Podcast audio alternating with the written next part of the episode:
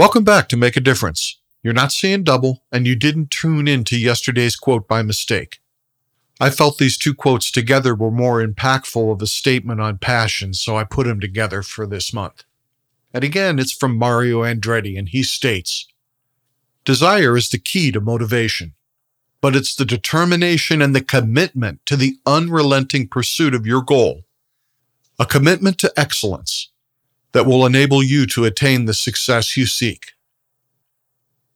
Passion may be the fuel, but desire and determination also play a role in success. Throwing fuel on a fire provides an out of control release of energy.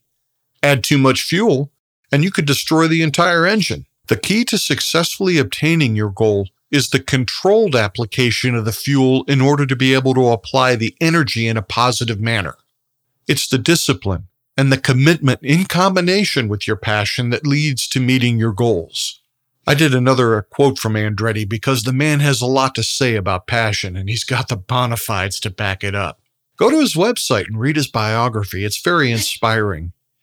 He's now in his 70s and he still practices what he preaches.